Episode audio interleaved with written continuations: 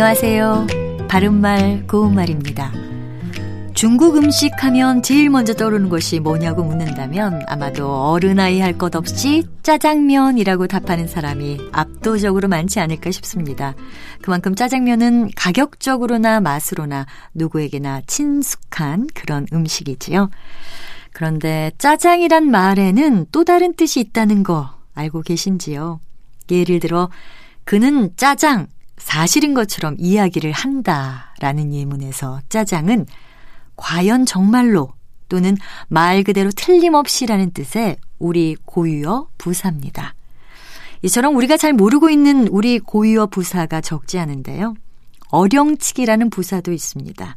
예를 들어 어령치기 말하지 말고 똑똑히 대답해 봐라 같이 표현한다면 어령치기는 기억이나 형상 따위가 긴가민가 하여 뚜렷하지 아니하게를 뜻합니다. 이 말은 형용사 어령칙하다에서 나온 건데요.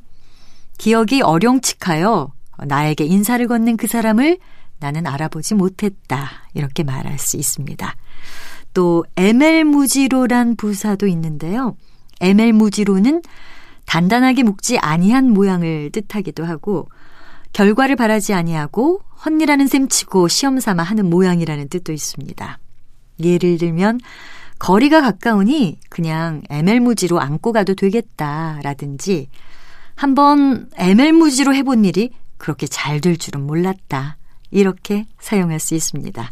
바른말 고운말 아나운서 변희영이었습니다.